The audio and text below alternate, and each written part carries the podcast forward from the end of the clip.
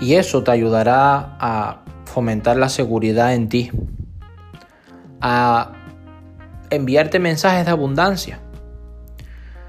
Que por cierto, por decir mensajes de abundancia, es importante que siempre, aparte de que te rodees, como siempre digo, de buenas personas, siempre busques un buen clima para ti. Siempre estar en una casa, siempre estar en, en cualquier lugar, puede que no te envíe buenas energías. Por eso es importante que lo decores a tu gusto. Que lo llenes de cosas que te hagan mejorar como persona. Que te den buenas vibras, como se suele decir, buenas energías.